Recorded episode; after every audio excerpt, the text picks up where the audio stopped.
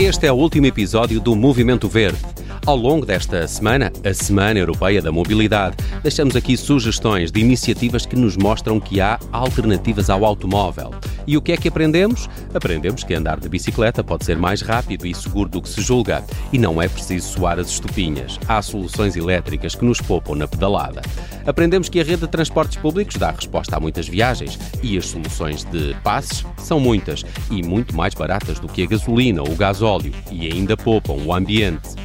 Ou seja, aprendemos que há alternativas. Temos, por vezes, de procurar e, sobretudo, de experimentar. Se cada um de nós fizer algo diferente todos os dias, podemos estar a ajudar.